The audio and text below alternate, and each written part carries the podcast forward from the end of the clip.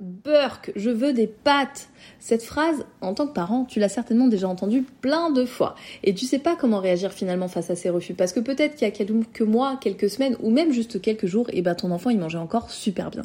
Alors j'ai une très bonne nouvelle pour toi. Parce qu'aujourd'hui, accompagné de Manon qui est orthophoniste, on a décidé d'unir nos forces pour vous aider, ton enfant et toi, à retrouver le plaisir de manger en famille et surtout de manger varié.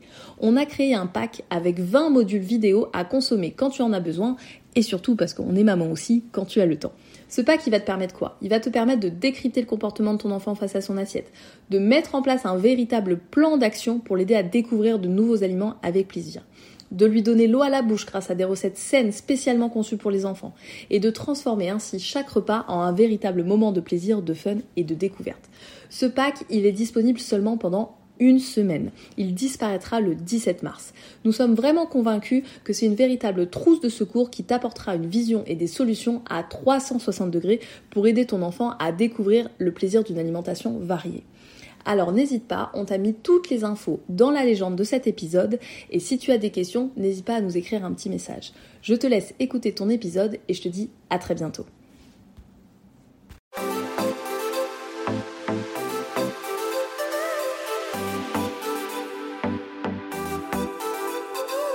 Hello et bienvenue sur Bon Appétit les Petits, le podcast qui t'aide à donner la meilleure alimentation possible à ton enfant avec bienveillance et bonne humeur. Moi c'est Sophie, créatrice de recettes pour les familles et maman de deux enfants.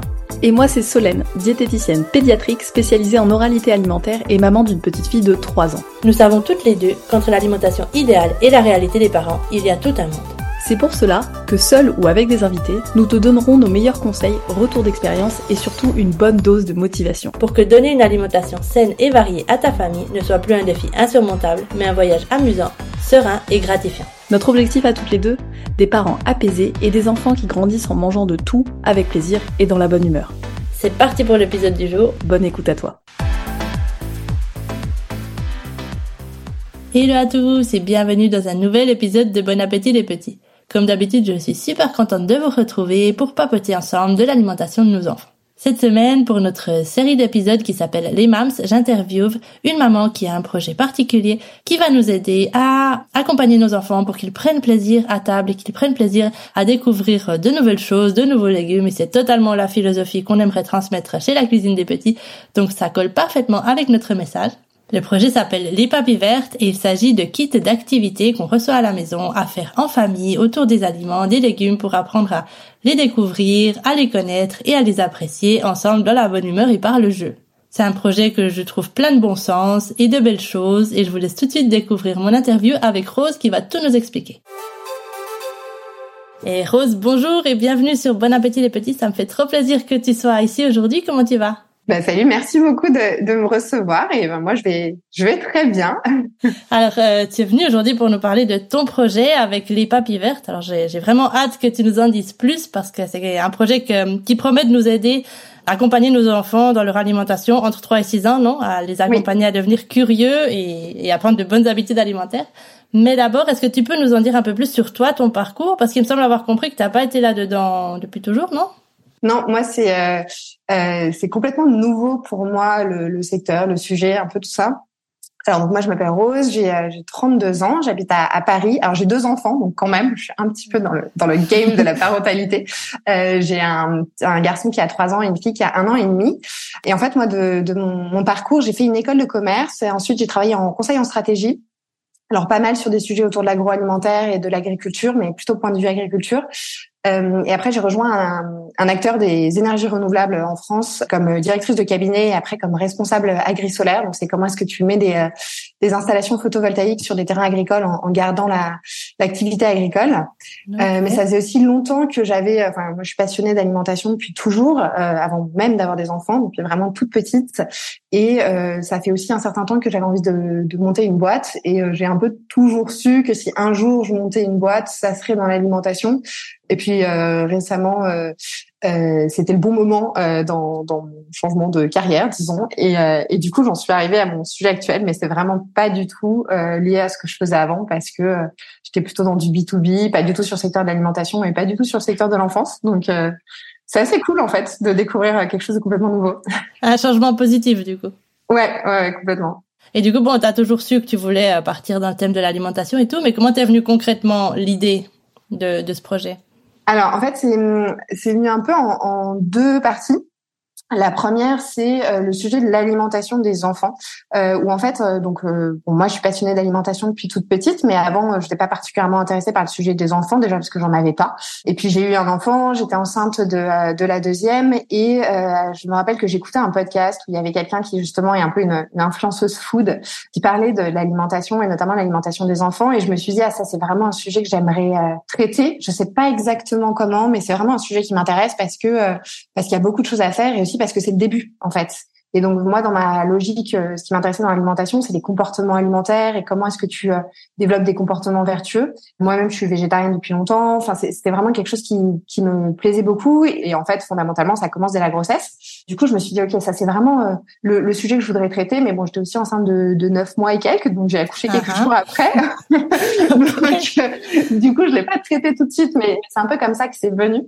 Euh, parce que ça faisait partie de mon quotidien en fait l'alimentation des enfants parce que j'avais déjà un, fils qui avait un an et demi.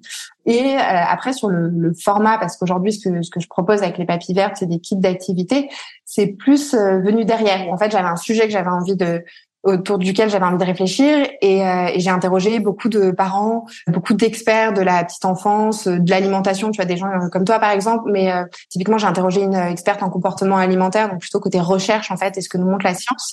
Et c'est notamment elle qui m'a ouvert les yeux sur le côté plaisir et l'importance du plaisir et aussi sur l'âge et le fait que plus on s'y prend tôt mieux c'est. Et j'en suis arrivée derrière, enfin on en parlera peut-être un peu plus en détail, mais j'en suis arrivée au format actuel voilà, à l'origine, j'avais pas du tout d'idée de format. J'étais plutôt sur un sujet. Je suis arrivée euh, petit à petit au format kit d'activité à un âge de 3-6 ans, euh, qui euh, il y a plein d'autres possibilités. Et j'aurais pu faire plein d'autres choses, mais ça me convenait bien et ça correspondait plutôt bien à ce que me, me disaient un peu toutes les personnes que j'interrogeais. Ok. Alors du coup, il y a, y a plein de recherches derrière. Enfin, c'est pas un hasard. Mm. T'as pas imaginé ça toute seule. Il y a plein. Enfin, il y a des fondements, quoi.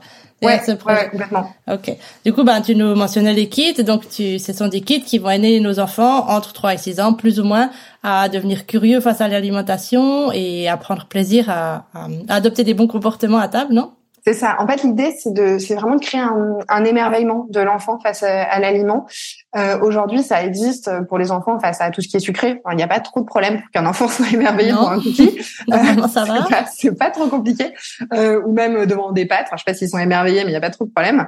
Mais en revanche, tout ce qui est alimentation plus euh, plus saine et en fait fondamentalement aussi un peu alimentation responsable, tout ce qui est fruits légumes, euh, légumineuses, tout, ce qui est autour du végétal, en fait, euh, c'est pas trop le cas parce que euh, naturellement, on n'a pas trop une appétence en tant qu'humain et notamment en tant qu'enfant et euh, bébé pour tout ce qui est légumes, tout ce qui est amertume. Et par contre, on a une un, une enfin un goût qui est physiologique quoi on, on, aime le sucré et du coup il y a un peu cette idée de comment est-ce qu'on crée cet émerveillement comment est-ce que on rend le brocoli euh, cool aux yeux d'un enfant de 3 ans alors que euh, lui il a plutôt juste envie de manger des pâtes et des cookies et en fait la façon dont, moi je le fais c'est par le jeu avec l'idée de se dire que on crée des expériences positives pour l'enfant donc en fait quand il pense à euh, un brocoli une betterave il pense pas au truc pénible qu'il faut manger juste parce que on lui a dit que derrière il aurait du dessert ou juste parce que bah, on, on, lui a expliqué du haut de ses trois ans que il fallait manger cinq fruits et légumes par jour. Il a pas très bien compris pourquoi, mais bon, on lui a dit papa et maman, ouais. tu peux faire ça et plus comme quelque chose où il se dit ah c'est rigolo j'ai fait une expérience avec j'ai fait de la peinture végétale avec de la betterave euh, j'ai euh, fait des coloriages où il y avait des brocolis un peu cet aspect là où derrière ça fait pas forcément qu'instantanément l'enfant va se dire ah j'adore le brocoli et je déteste les cookies quoi. Non en vrai euh, mes enfants ils aiment toujours autant les pâtes et, les gâteaux. Et à choisir ils choisiront toujours ça hein, faut pas rêver. Mais ils ont une vision positive de, de des fruits et légumes et c'est vraiment ça en fait que que je veux créer. Et c'est aussi plus que l'aspect euh, le, le, baby cook qui, qui parle. Hello, baby cook. Plus que aussi juste l'alimentation dans le sens qu'est-ce que tu mets dans ton assiette, c'est aussi toute l'étape autour, avant et après. Donc comment est-ce que c'est cultivé, comprendre un peu le, le, le, fait que ça arrive pas juste tel quel dans ton assiette ou juste tel quel dans un rayon de supermarché ou dans un marché. Et c'est aussi derrière comprendre toujours à échelle de 3-6 ans, donc forcément c'est hyper simplifié, hein, mais comprendre qu'est-ce qui se passe quand tu ingères euh, des, euh, des, aliments dans ton corps, la digestion, comprendre euh, qu'est-ce qui se passe quand tu bah, quand il y a des déchets, toute la notion d'anti-gaspi, de déchets, de compost, etc. Et donc l'idée c'est vraiment d'avoir plein de thèmes différents autour de l'alimentation où tu vas à mhm. chaque fois voir un, un aspect un peu nouveau et qui va vraiment un peu de, de la fourche au, au compost. Quoi. Ok, ah magnifique. Bah du coup ça colle, ça colle tellement avec la philosophie qu'on a aussi chez la cuisine des petits. Bah tu l'auras vu. Bah chez nous c'est aussi tout passe par l'expérimentation avec les légumes, exactement mm. comme tu le dis, pour euh, passer un bon moment avec la betterave ou avec le brocoli et que ça soit pas juste une obligation. Donc là, je suis tout à fait d'accord avec toi sur tout ce que tu as dit. Et après concrètement, il se présente comment tes kits?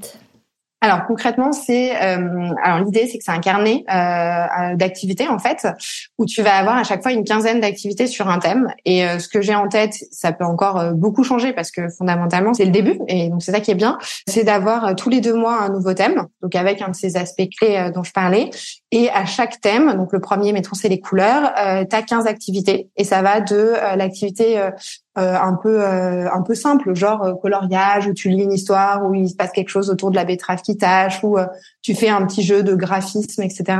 À une activité un peu plus organisée, par exemple une recette évidemment pour mettre la main à la pâte, ou dans le thème des couleurs il y a une expérience de peinture végétale et donc là en fait il y a tout le pas à pas pour faire de la peinture à partir de bah, du fruit ou, ou, légumes de saison qui peut correspondre, mais typiquement du rose à partir de betterave, du vert à partir d'épinards, etc. Et en fait ça ça vient du fait qu'au début j'étais vraiment sur très expérience et, euh, et recettes. Et euh, j'ai testé avec des parents qui m'ont dit, ben ça c'est très bien, mais on peut pas forcément faire tout de suite parce que il faut euh, aller acheter sa betterave, prévoir de faire ça le dimanche entre 15h et 17h. on n'a pas forcément toujours du temps pour le faire, etc. Et donc cette idée d'avoir un peu un mix. Tu des choses que tu peux faire tout de suite, que l'enfant peut faire aussi un peu de façon autonome, à échelle de 3 ans, mais quand même, et des choses que tu vas un peu plus organiser des trucs que tu peux faire dans le train, des trucs où vraiment c'est dans ta cuisine et, et, tu vas faire les courses avant. Et c'est vraiment essayer de trouver ça où aussi chacun peut trouver un peu son son compte. Et moi, j'espère que tout le monde fera les 15 activités, mais si euh, t'en fais que 10 parce qu'in fine, euh, c'est les 10 qui te parlent, c'est très bien aussi, tu vois. Ok, ouais, du coup, il y en a pour tout le monde en fait, puis il y a une espèce d'équilibre entre euh, entre l'expérimentation et aussi les petites activités rapides à faire. Et qui sortent aussi un peu du, du cadre de la cuisine en fait, parce que donc l'expérience sensorielle, ça va vraiment être dans la cuisine, même si tu ne manges pas l'aliment, tu le prépares, tu fais ta peinture avec. La recette, évidemment, c'est dans la cuisine, mais faire un coloriage ou lire une histoire, ça l'est pas. Et c'est bien aussi parce que ça enlève la pression un peu de, de goûter, euh, de vraiment euh, apprécier l'aliment fondamentalement, euh, il peut y avoir un espèce de rejet de l'aliment même en tant que tel et tu le vois d'une autre façon. Donc pour moi, ça c'est assez intéressant aussi. Mm-hmm. Ok. Et, et, comment tu aimerais toi que les enfants reçoivent ces kits? Enfin, qu'est-ce que tu imagines quand l'enfant reçoit son kit? Qu'est-ce que ça va provoquer chez lui? Bah, pour moi, je, je trouve qu'il enfin, ce qui est assez sympa sur ce genre de format, c'est un peu l'enfant qui, qui l'attend, et qui, euh, alors la mhm. première fois évidemment il l'attend, mais il sait pas trop quoi attendre. Mais la fois d'après, il a, il sait que ça lui a plu, ça l'a émerveillé, il a envie de voir la suite, il a aussi envie de découvrir euh, quelque chose de différent, parce que la première fois tu vois les couleurs, mais la deuxième fois tu vois les formes, donc ça va être très différent comme expérience, comme recette, etc. Et c'est aussi le côté où euh, quelque chose qui était important pour moi, c'était de créer un univers euh, entre les euh, un, univers avec des personnages. Donc il y a euh, cinq enfants qui ont avec un chien, ils ont chacun leur caractère et c'est pas c'est pas écrit tel quel euh, dans l'équipe mais en fait euh, moi derrière j'ai une page vraiment où euh, je sais que elle son caractère c'est ça mmh. elle ça lui son caractère c'est ça et et se dire qu'en fait ils vont un peu grandir aussi dans leur rapport à, à, la nourriture avec les enfants ça je trouve c'est assez chouette de bah, créer un peu cette cette récurrence où l'enfant s'attend à faire des choses et en même temps c'est pas exactement ce qu'il va faire parce que le thème change et il retrouve des un univers familier mais qui voit évoluer puis aussi ce que ce qui était important dans la création de l'univers, c'était d'avoir des, des, personnages qui soient assez représentatifs. Donc du coup, on a on a fait attention parce que j'ai travaillé avec euh, avec plusieurs personnes là-dessus. Euh, on a fait attention à avoir des des enfants qui sont un peu euh, euh de, bah, de, déjà des filles, des garçons d'origine différente, euh, qui ont des caractéristiques physiques ou psychologiques un peu différentes, sans être complètement dans les clichés non plus. d'avoir par exemple un petit garçon qui est daltonien. Pour moi, c'était important parce que mon fils est daltonien. Enfin voilà, il y a, y a un peu ce genre d'aspect. Euh, que je trouve assez cool pour que tous les enfants se, retrouvent un peu euh, et sortir des, des, clichés un peu classiques quoi. Ah oui, du coup c'est une manière aussi pour que l'enfant crée un lien avec ses petits personnages et les attende tous les voilà, X temps. Pas, et peut-être pas avec les cinq personnages, mais euh, mais peut-être qu'il y en a un qui lui parlera plus ou peut-être qu'il a un chien et du coup le chien ça lui parlera. Dans la, la création des, des, des, personnages, les, pour choisir les prénoms, j'ai demandé à des personnes qui avaient contribué, parce que j'ai fait une, une, campagne Ulule pour des, des précommandes et j'ai demandé à des personnes qui avaient contribué, les, les premiers contributeurs en fait, euh, de euh, choisir des prénoms qui après ont été tirés au sort. Et je trouve ça assez chouette de se dire qu'il y a au moins un enfant dont euh, qui s'appelle en fait euh, du prénom de euh, la, la petite, il y a une petite fille par exemple qui s'appelle Yara et ben je sais qu'il y a au moins une petite fille qui va recevoir le kit qui s'appelle Yara. Bon, il y en aura peut-être qu'une, mais mais je trouve ça assez chouette de dire que ça correspond à des vraies personnes et c'est pas juste des prénoms qui en vrai auraient été portés aussi mais un peu random quoi. Mm-hmm. Ah oui oui c'est super intéressant de le voir comme ça. Et du coup les petits personnages ils accompagnent l'enfant tout au long du cahier avec les activités? Ouais, c'est en fait le donc déjà au début il y a une histoire. Et donc l'histoire elle implique en fait ces euh, ces cinq euh, enfants et ce chien. Et après en fait à chaque activité souvent il y a un des personnages qui la euh, qui la lance par exemple dans les, les couleurs. Il y en a une où c'est une activité avec des filtres de couleurs. Et donc ça commence par euh, le personnage du coup parce qu'il a changé de nom, je me rappelle plus. ouais, il s'appelle Simon Simon est daltonien, euh, aide-le à retrouver les couleurs. C'est plus dans ce sens-là où en fait dans l'illustration, euh, à chaque activité, c'est plutôt un des personnages qui va vraiment qu'on va voir sur cette activité en particulier et qui peut-être intervient parce qu'il est daltonien ou ou parce qu'il est un peu tête en l'air ou ce genre de choses. Ok, ah ouais super. Du coup, ça va permettre de tout connecter. En fait, il y a un fil conducteur tout au long de, du cahier. Voilà, c'est ça. Et l'idée, c'est aussi qu'il y en ait un tout au long des, des différents thèmes, en fait, parce que là, sur 15 activités, on fait pas forcément, euh, on va pas forcément euh, faire comprendre toute la, la, la, personnalité de chaque enfant par rapport à l'alimentation. C'est aussi, on a pensé quel est le rapport de chaque enfant à l'alimentation, etc. Mais euh, au fur et à mesure, bah, tu, tu finis par voir qu'il y en a un qui est un peu gourmand, il y en a une qui est un peu difficile, enfin un peu cet aspect-là, quoi mais c'est pas tout d'un coup en une histoire qui fait euh, trois pages que tu vois ça quoi. Non, c'est compliqué, j'imagine. Et du coup, l'histoire, c'est toi qui l'imagine et qui l'écris? Alors du coup, le, pour le, la conception au, global, donc à la fois le format un peu carné et aussi quelles seraient les 15 activités, ça j'ai travaillé avec une, une spécialiste de la pédagogie, donc qui est quelqu'un qui, qui s'appelle Emmanuel Opezzo et qui a fait en fait déjà ce, qui conçoit des jeux aujourd'hui pour euh, Oxybul éveiller jeux, qui avait créé un, un, lieu dédié à la pédagogie Montessori, qui écrit des bouquins sur le sujet, bref, qui s'y connaît et qui intervient dans des écoles aussi. Euh, et donc là, c'était plus pour réfléchir à quels seraient les jeux intéressants. Et après, dans les jeux en tant que tels, ça dépend. En fait, il y en a, euh, c'est elle qui les a fait. Et il y en a d'autres, c'est moi. Et typiquement, l'histoire, c'est moi parce que euh, j'aime bien faire ça. Et en fait, c'est mhm. un peu le presque le côté le plus marrant, l'aspect créatif de se dire ah bah tiens qu'est-ce qu'on pourrait faire là comme recette ou qu'est-ce qu'on pourrait avoir comme euh, comme expérience. Euh, euh, voilà, donc ça dépend un petit peu. Ok, ok. Du coup, tu es entouré d'une bonne équipe pour produire ces kits et les petits carnets, non? Ouais, du coup j'ai donc j'ai elle, Emmanuel sur l'aspect pédagogique, il y a une illustratrice euh, qui s'appelle Justine avec qui je, je travaille sur les bah, sur, tout ce qui est euh, le, visuel en fait. Donc créer euh, d'abord ensemble on a créé l'univers, à quoi ressemblent les personnages, etc. Et après bah, elle, elle illustre tout tout. donc c'est un gros travail et c'est hyper important parce que c'est le, le visuel que tu que tu donnes derrière et en fait c'est ça qui crée tout l'univers. Donc donc c'était un vrai choix de c'était un, un, choix qui m'a pris du temps quoi de la trouver elle et de, de décidé de partir avec elle. Euh, et après, j'ai aussi travaillé avec euh, euh, Marjorie, qui est une, une accompagnante en, en, parentalité, et en fait, elle, elle m'a aidé plus sur un côté destiné aux parents, où en fait, dans chaque euh, tout premier euh, kit, tu vas avoir une fiche dédiée à l'âge de ton enfant euh, sur les stades de développement de l'enfant. Donc ça, c'est vraiment pour le parent, c'est pas du tout pour l'enfant. Euh, et c'est pas euh, uniquement l'alimentation, c'est plus au global. quel est le à trois ans, quels sont un peu les, les grands les grands thèmes en termes de motricité, en termes de développement cérébral, en termes d'alimentation évidemment. Enfin, d'essayer de lier ça à l'alimentation, mais même plus globalement, comment euh, comment est-ce que vit un enfant de 3 ans par rapport à 4 ans, 5 ans, 6 ans. Bah, et elle, elle m'a aidé là-dessus parce qu'évidemment, elle, elle est ancienne infirmière puéricultrice et enfin, elle a vraiment l'aspect scientifique que je ne pouvais pas avoir pour le coup. Ok. Du coup, il me semble avoir euh, compris, euh, corrige-moi si je me trompe, que tes kits vont en fonction de l'âge, c'est possible? C'est pas tellement en fonction de de l'âge. En fait, la, la fiche en tant que telle est en fonction de l'âge. Donc là, quand euh, en fait tu reçois la toute première, je demande euh, quel est l'âge de l'enfant et du coup je lui envoie la. Le, en fait, c'est pas une fiche, c'est même un petit carnet euh, qui correspond à cet âge-là. Euh, mais après, pour tout le reste, pour le coup, c'est entre 3 et 6 ans. Ok, oui, mais il y a quand même une partie qui est adaptée en fonction de l'âge de l'enfant et pour nous guider selon les différentes étapes, non? En fait, c'est plus que les. Il y a des niveaux de difficulté pour certaines activités mais après, ça a surtout été pensé pour correspondre à, cet âge-là. Moi, j'avais pensé au, tout début, je voulais faire quelque chose vraiment selon l'âge. Et, euh, et, en fait, le sujet, c'est que selon l'enfant, c'est quand même très variable euh, quelles sont ses capacités. Alors, il y a quand même des différences entre 3 et 6 ans, mais mais c'était un peu trop enfermer l'enfant d'une certaine façon dans un dans une catégorie et du coup j'avais quand même hésité je trouvais ça intéressant mais finalement je suis pas partie là-dessus je suis plutôt partie sur t'as une carte à coudre bah t'as deux niveaux tu vois ce genre de mhm. choses et tu peux faire les deux tu vois mais ou peut-être en faire qu'une seule Ouais, ouais, mais c'est super que quand même il y ait la possibilité d'adapter bah, à ceux qui ont un peu moins de motricité peut-être ou un mm. peu moins de capacité.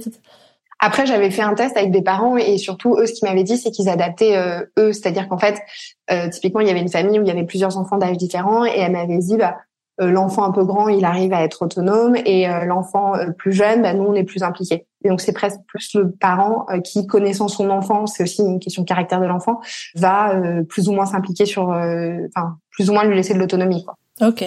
Ok. Et ce qui est bien aussi, et tu le dis souvent, c'est que du coup, on peut avoir un seul kit pour par famille si on a des enfants de différents âges, mais on peut on peut adapter en fonction ben, de l'âge, quoi. Bah, c'est aussi qu'en fait, euh, fondamentalement, je trouve que ça serait un peu euh, euh, créer de la surconsommation pour rien d'avoir. de... Alors oui, il y a certaines activités où c'est vrai que ça pourrait être bien de les avoir en double, mais la recette, ça sert à rien de l'avoir en double. Et donc, moi, ce que j'ai plutôt dit, c'est typiquement si Là, là, j'ai fait mes précommandes. S'il y a une famille qui l'a commandé pour plusieurs enfants et qu'on a commandé qu'un seul, ben, je vais pas leur envoyer un carnet euh, selon l'âge. Je leur enverrai deux s'ils ont un enfant de 3 ans, un enfant de 5 ans, c'est pas grave, quoi. Enfin, c'est pas non plus. Oui, ça me coûtera un peu plus cher, mais mon idée c'est pas de de leur envoyer, de d'inciter un peu à surconsommer, euh, parce qu'à la fin, je suis quand même hyper consciente que mon, que c'est un produit et que donc euh, ça ça utilise des ressources en fait. Et euh, alors, ça utilise pas énormément de ressources, euh, mais c'est surtout du papier, puis un peu de petit matériel, mais quand même, et puis ça utilise de l'envoi, et, et, en fait j'ai vraiment envie d'être, enfin en termes logistiques, et du coup j'ai vraiment envie d'être le plus vertueuse possible là-dessus. Et donc c'est aussi un vrai état d'esprit de se dire, bah les activités, j'ai envie qu'elles soient réplicables, réutilisables.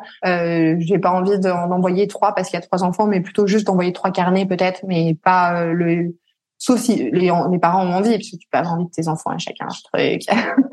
Mais voilà, c'est vraiment se dire comment est-ce que j'arrive à être le plus vertueuse, en sachant que je crée quand même quelque chose, tu vois. Ouais, bah c'est super d'avoir cette philosophie euh, à l'heure où, où, la plupart des gens en fait s'en fichent et et consomment et envoient et voilà. Du coup, il y a un truc qui m'intrigue maintenant que tu mentionnes le sujet, c'est l'histoire du colis réutilisable. Est-ce que tu peux nous en dire un peu plus? Alors ça, c'est quelque chose que je vais tester justement avec avec les, les envois que je vais faire là à Noël des toutes premières commandes. Il y a plusieurs acteurs sur le marché euh, qui proposent ça.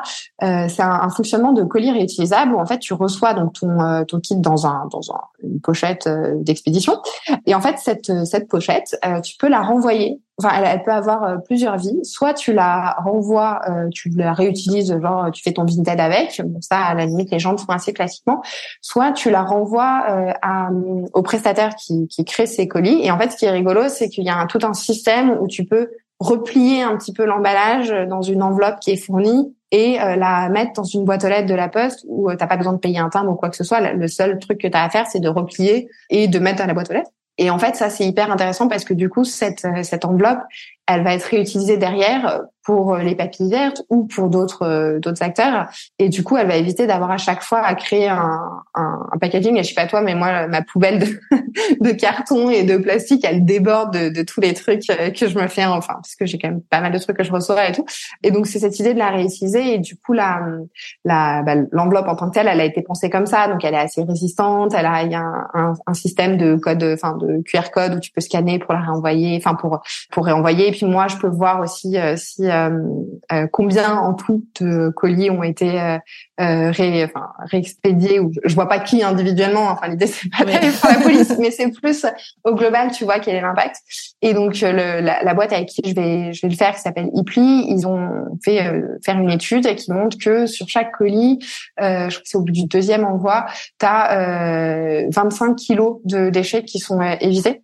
Donc, euh, t'évites pas le fait d'envoyer tes colis, mais t'évites le fait de devoir à chaque fois créer un nouveau, euh, un, un, nouveau carton ou un nouveau truc plastique même, qui euh, certes tu peux le mettre dans la poubelle de recyclage, mais en vrai, bah derrière mettre un poubelle de recyclage, ça implique tout un tout un écosystème de tri, etc. Et fondamentalement, le meilleur déchet, c'est celui que tu crées pas, quoi. Ouais, Donc voilà, c'est vraiment l'idée. Et puis c'est c'est rigolo. Enfin, je trouve que c'est assez rigolo parce que du coup, tu dois le replier, c'est marrant, c'est un truc que tu, qui est pas encore hyper répandu. Euh, donc je me dis que ça, ça va peut-être apporter un petit plus un peu marrant. Après, euh, je vais voilà, je vais tester, je vais voir justement si les gens jouent le jeu ou pas. Ouais, du coup, c'est totalement cohérent avec le message que tu aimerais transmettre bah, d'alimentation durable, de développement durable à travers tes kits, non? Ça, ça fait partie d'un tout. Ouais, ça c'est c'est vraiment le, le, côté euh, se dire à la fois le, projet en tant que tel a un impact positif parce que euh, derrière tu as un impact sur la sur la santé mais aussi sur euh, l'utilisation des ressources fondamentalement le fait de consommer plus de fruits et légumes c'est bien pour la santé des enfants mais c'est aussi bien pour la santé de la planète. Mais c'est aussi derrière comment est-ce que toi comme entreprise tu fonctionnes pour alors c'est plutôt générer le moins possible parce que tu en génères forcément mais là c'est plus la réflexion de bah, comment est-ce que tu orientes ta logistique euh, la production des tout est 100% euh, français. Euh, sur le petit matériel, j'essaie de trouver le plus vertueux possible. Parfois, j'y arrive pas et je suis obligée d'avoir quelque chose qui est en plastique, mais bon, je, donc c'est pas 100% sans plastique, mais en vrai, il y en a pas beaucoup. Enfin voilà, c'est essayer de trouver le, le, le, meilleur angle possible. Et donc, ça va aussi tant la façon dont tu une réflexion que j'ai en ce moment, c'est comment est-ce que je gère ma, ma présence digitale. Tu vois, un site internet, la, la question du site internet est conçu. Enfin voilà, essayer de faire le truc à fond en ayant aussi tes contraintes de euh, t'as pas forcément le temps d'y réfléchir, euh, ça coûte potentiellement plus cher, enfin, tous ces aspects-là qui forcément fait que donc c'est pas super facile non plus quoi. Mhm. ouais, du coup, mais du coup c'est pas juste un message, quelque chose euh, voilà que tu dis. En fait, derrière tu fais toi aussi le boulot. C'est pas seulement bah il faut mieux manger pour la planète, mais en fait derrière tout est cohérent parce que tout est bah, comme tu dis produit si possible en France, euh, le, le moins de déchets possible et tout. Donc je trouve, je trouve ça vraiment vraiment admirable. Et en fait, d'une certaine façon, l'impact de l'alimentation, tu le vois pas forcément tout de suite euh, parce que euh, c'est pas un coup de baguette magique. T'as pas un, enfant qui se met à aimer le brocoli euh, direct, ou peut-être qu'il aime une fois et pas la fois d'après. C'est aussi des choses que tu verras, euh, que tu peux voir rapidement en tant que parent, mais mais tu vois aussi plus tard. Et donc ça, bah, si c'est dans 10 ans ou dans 5 ans, tu tu sais pas forcément. Mais même si je, je suis convaincue, je sais qu'il y a un impact, mais tu vois pas forcément directement. À côté de ça, il y a des choses que tu peux faire directement. Et donc c'est un peu se dire qu'est-ce que j'essaie de, de faire dans les deux cas, quoi. Ok, Ouais, bah, dans, dans, tous les cas, c'est bah, mettre des semer des graines pour un, un, futur un peu plus un peu plus durable. Enfin voilà. Et du coup, j'ai une question en rapport avec ça. C'est dans ton futur idéal, quel quel rapport tu voudrais que les enfants aient à l'alimentation? Ça serait différent de ce qu'ils ont aujourd'hui? Pour, pour, moi, les, les enfants, mais c'est en fait euh, c'est les enfants et euh, enfin, c'est les enfants aujourd'hui, mais c'est aussi les adultes de demain qui seront. Euh, en fait, quelque chose qui, pour moi, est fondamental, c'est la place qu'on accorde à l'alimentation. Et je voudrais que, euh, bah, à la fois les, enfants et les adultes aient cette capacité à s'émerveiller devant l'alimentation, donc euh, ce qu'on mange, mais aussi la façon dont c'est produit et ce que ça, ça devient derrière. Mais c'est aussi euh, accorder plus d'importance à l'acte en fait de de cuisiner ou, l'art de la table de façon plus générale, le fait d'aller euh, faire ses courses, de euh, imaginer ce que tu vas manger, qu'en fait ça soit quelque chose euh, que tu aies envie de faire plutôt que le truc euh, relou qu'il faut faire parce qu'en fait il faut bien manger à la fin de la journée quoi. Alors ça sera pas le cas de tout le monde parce que tout le monde a des des, bah, des choses qui nous plaisent plus que d'autres. Mais si ça pouvait l'être un peu plus, je trouve qu'aujourd'hui on n'accorde pas assez en fait d'importance à l'alimentation et on est plus en mode comment est-ce que j'optimise mon truc et tout. Alors qu'en plus, euh, et notamment en France, on a quand même vraiment une culture euh, alimentaire qui est forte et donc on a cette chance-là. Et c'est dommage qu'on que ça soit pas assez euh, développé en fait et ça se perd plutôt. donc voilà, c'est vraiment plutôt cette, enfin si je pense quelque chose de plus global, ça serait vraiment cet aspect-là, quoi. Euh, redonner une importance euh, forte à l'alimentation dans notre quotidien. Où on voit ça comme quelque chose qu'on a envie de faire plutôt qu'une contrainte. Ok, ok. Du coup, tu aimerais que l'alimentation prenne une place plus importante et plus consciente en fait dans nos vies que que simplement je mange parce qu'il faut manger et je donne à manger à mon enfant parce qu'il faut lui donner à manger. C'est ça. Et, et, du coup, pour moi, ça va vraiment au-delà de euh, ce que tu manges en termes de d'aliments dans le sens apport nutritionnel, mais c'est aussi euh, comment tu te fournis, euh, c'est aussi euh, comment tu présentes les aliments. Tu vois l'importance de l'esthétique dans dans la façon de, de, de, présenter les aliments, y compris pour les enfants qui ont aussi des yeux pour voir leurs assiettes et et réalisent bien quand tu leur fais un booby bouga qui est peut-être super bien nutritionnel, mais en vrai toi-même te fais pas rêver, pas lui non plus.